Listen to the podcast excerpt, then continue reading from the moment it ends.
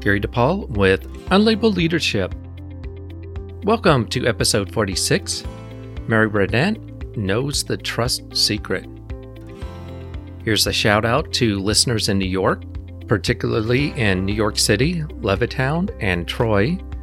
Shout out to those listeners in the District of Columbia, Washington, and Overland Park in Kansas.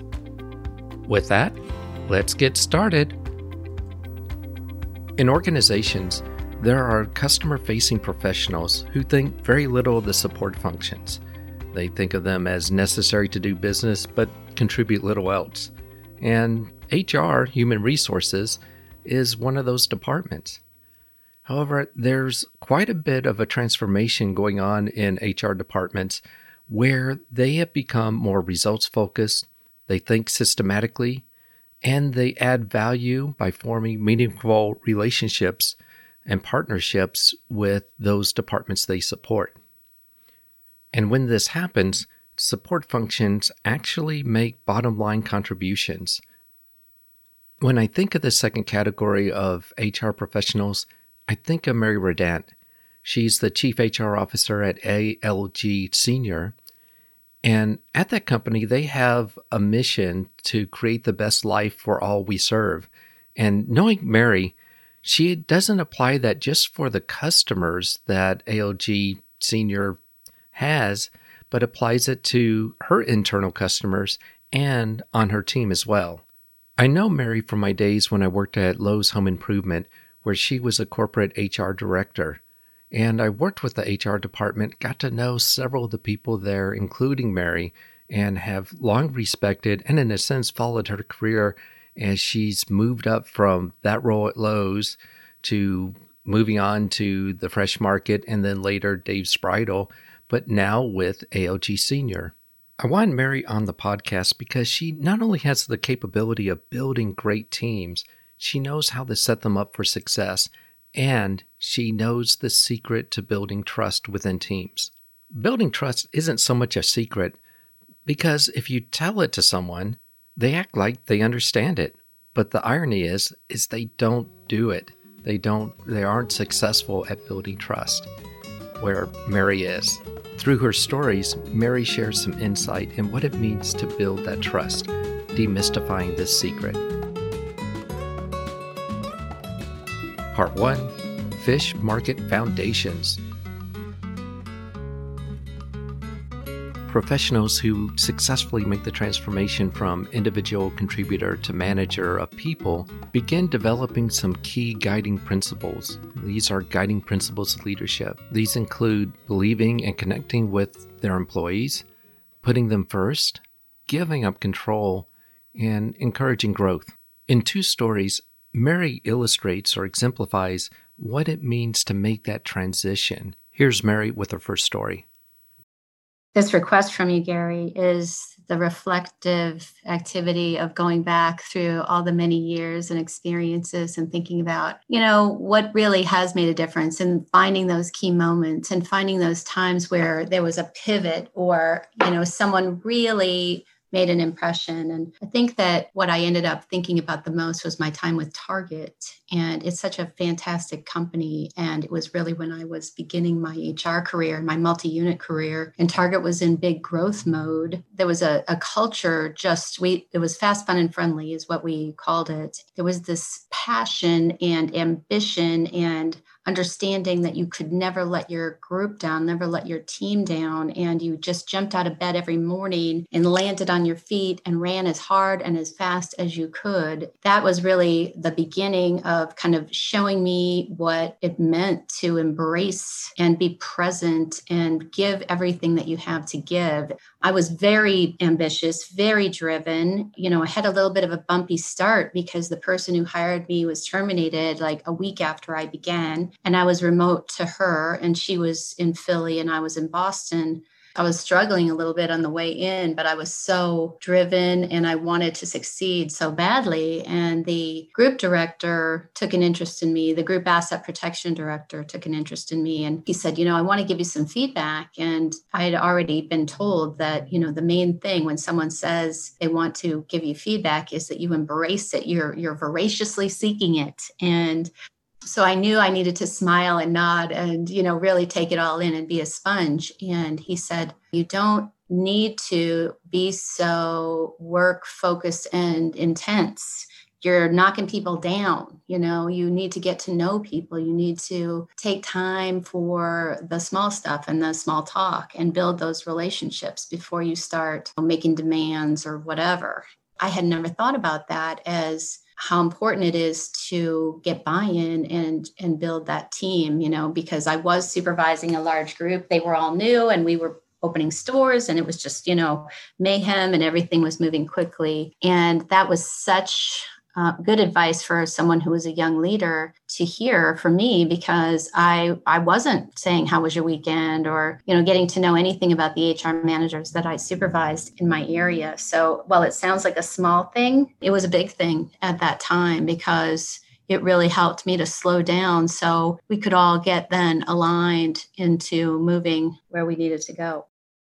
When someone does show interest in and either a direct report or just a colleague even what's going on in their lives and how they're doing it conveys a message that i value you as a person and it's not just about getting the work done but you know there's there's a, a big part of it that is you know we just we got to go go go but at the same time I, I like what that director was saying was that you need to get to know people they need to feel valued and it's a way of showing appreciation for those around you it was so foundational for me because then as i continued to grow and you know change companies etc it really did make all the difference in building that team and getting to whether you know goal alignment. It's sort of when you think about you know how you build a high performing team you first have to orient and make sure that you all understand and know each other. And and again now that i know more so many years later it's the foundation of trust building that's what the part that I was skipping and, and assuming that people were going to just get the work done because the work needed to get done. And instead, you really have to take the time to build that relationship and that trusting back and forth, you know, trusting conversation so they know that you care about them as a person, as an individual, and we can be fast, fun, and friendly, and we can get to know each other and have fun together.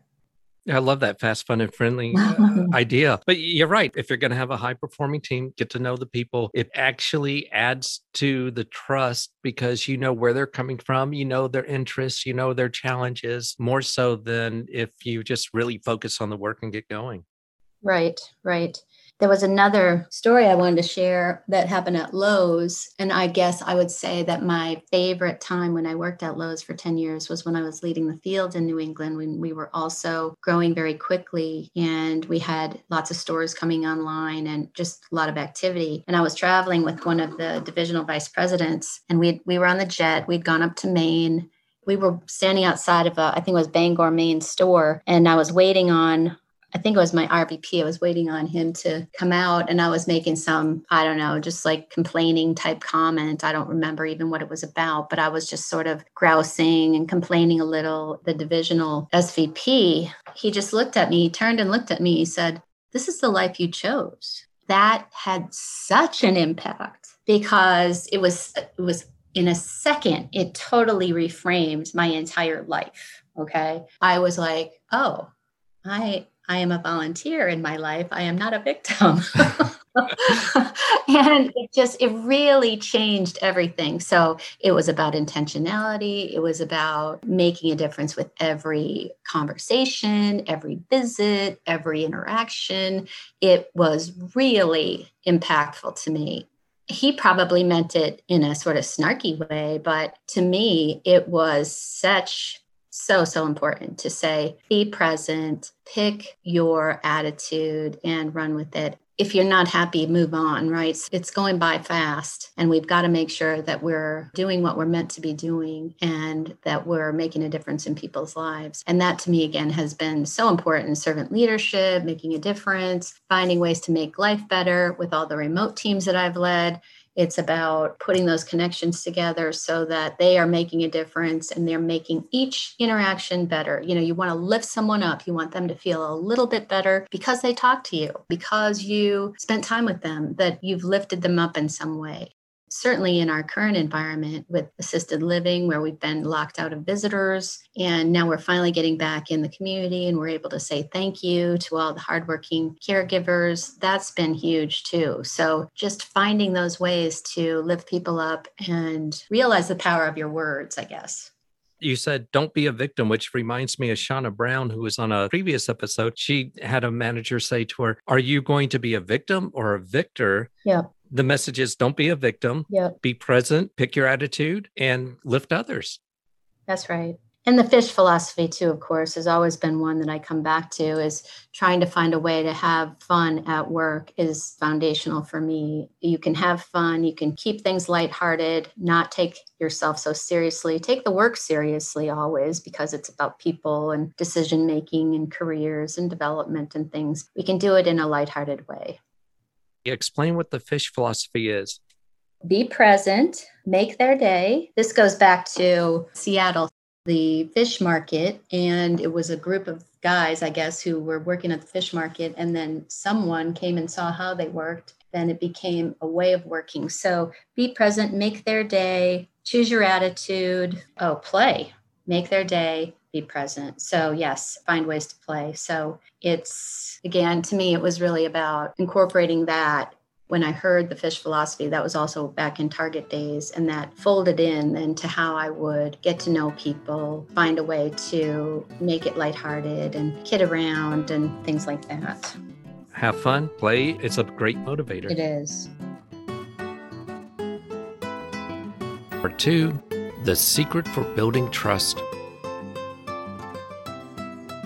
If you're going to build a high performing team, it's more than finding the right teammates to be on the team. You have to do things like build trust. And to build trust, you're going to have to work at it. To perform your role as a manager of people, you need to do things like set expectations, meet with them one on one, meet with the team as a whole, and give them feedback, do performance reviews. But that is insufficient for building the trust environment you have to deliberately do it, and there's particular ways to go about it. In this story, Mary shares one way that contributed towards building trust and building a high performance team. Here's Mary. I think I'm going to go back to Lowe's again in the field in New England because that was really a happy time for me. And we had about 75 locations, 75 HR managers in one in each community. And one of the things that I just really started to do kind of on my own was put together these training meetings that were annual events that we would come together for a day or two. I would bring in corporate partners, we would have topical speakers, but my main focus was obviously getting whatever training needed to happen done, but also to build and network together and be a team together and enjoy each other. I would always fold in something that had to do with the local location where we chose to have the meeting. So we moved the meetings around throughout New England and we would try to fold in something that was historical or otherwise related. It springs to mind that we did a meeting in Boston I rented a, a trolley so we could drive that into the city from where we were staying. So we had, you know, a trolley tour. Oh, cool. And then we went to the Boston Museum of African American History because we had also done a, a, grant with them to do some renovations. So that was a way to tour the museum, talk about the history, but, you know, not make it preachy or anything, just make it rich because with the goal of making memories at work. Okay. So that's always been sort of a, a foundational topic or a way that I like to orient I think that we're here, we're getting stuff done, but it needs to be memorable. If it's memorable, it will stick. And maybe some of the other things that we're wanting people to embrace will also be part of that. There was always some sort of event that had to do. You know, we were in um, Newport for one meeting. We did a did the cliff walk as a group, and that was again really fun. So we would know the HR managers, the area HR managers. They were all one team we were aligned, we were focused, we were the best, we would get things done. It was really about, again, making memories, getting people's careers launched. I have so many examples of people where we hired them and it was their first HR job. They were either just coming out of school or they had been an experienced retail manager and then they were coming into HR or, you know, some sort of affiliated industry and it was their opportunity to learn the foundations of being a generalist. And there are people that have now gone on and they've become directors and vice presidents and other things and it's so satisfying to know that they started in my team back in New England. To me, when you can help people grow their careers and you can help them see this is not mysterious. Everyone started somewhere, and none of us began as experts. So let's work together and grow and be open listening to each other and and taking it in then we'll all move forward you know leading teams aside from leading myself, leading teams has been some of the best work I've done. And now, of course, leading an organization is always a challenge, and, and there's a lot that's constantly coming at me. When you talked about getting together annually for these training sessions and you brought in something special about the local community, I am guessing that not only did that convey what you were talking about earlier fast fun and friendly that it's a way of not only it's a way of connecting your reports your hr managers with one another mm-hmm. I would bet that when they were in need, they could pick up the phone and they can call another HR manager and say, "Hey, how do you do? How do you handle this?" Where maybe before they may they wouldn't have thought of that, or they may have been hesitant to do something like that.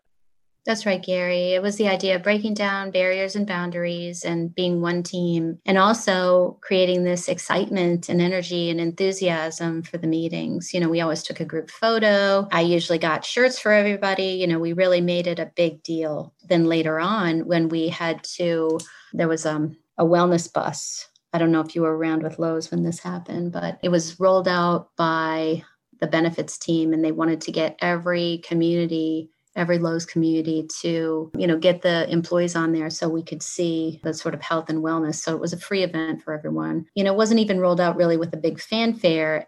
It, there was no challenge, there was no goal when it was rolled up from corporate. I called down to Bob Yeary at the time and I said, you know, what are you trying to accomplish here? Asked a bunch of questions about it and knew that we needed to get to like at least 75% fill rate on the appointments for it to become a break even propositions. I hung up the phone. I got everybody on the phone right away. And I said, look, we are going to blow the doors down on this thing and make it a contest, even though it isn't a contest. And we're going to win. Everyone was all charged up. All of the communities got the entire, their staff in for the wellness screening. You know, we found some undiagnosed diabetes, high blood pressure, things like that. And we had a 97% fill rate. Incredible it was the best in the company. And then we even we got a prize. Bob gave us a prize and some money so we could buy some things for we bought some things for the break room you know eat this not that resources for the employees. But that's sort of a situation where i knew if we said we're going to do something everyone would be all together because that was the kind of team we had built.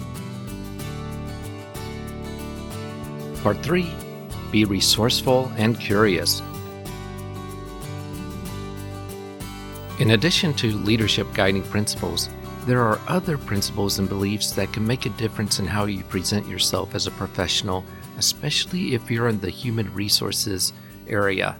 Mary shares with us some sound advice for how we can be more effective at leadership and just be more effective in our roles.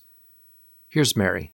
I think one of the things that has always been important to me being in human resources is I've always said to everyone that I've ever interviewed the most important part of this job title is the word resource. You need to be resourceful in human resources and you need to be curious, find out answers, and not be that person that comes with problems but rather one that comes with solutions. And that's something I've tried to live by early on in my career. Someone said to me, Don't be a note taker. I've got enough of those already on my team. I need people who are going to find issues and then do something about that. And that also really struck me as, as something important that it isn't just about reporting the news, it's about making something happen and making something change and be action oriented so things can actually move and move forward. And I guess going along with that, someone said to me once don't be a high maintenance employee. And I thought, well, that's really good advice because you know those people you know you see them coming down the hall and you try to avoid and go the other way and no one likes that person. Be the person that other people like to work with. It's very simple. I wish someone said to me the first time I started doing any work in human resources, you need to be resourceful. Human resources needs to be resourceful. I I love that. I I, I wish I thought of that because I think I think that's an attitude changer. It is. It is because again, I can't. It really just irks me when someone else is trying to. I am not the answer guru. I want to be surrounded by people who are curious and risk taking come up with the new and different and think about ways that we can all get this work done and everyone elevates. I think the other thing that um, and this comes from ted lasso. I don't know if you've seen this show but it's also walt whitman's quote that's been sticking with me a lot and that's be curious not judgmental.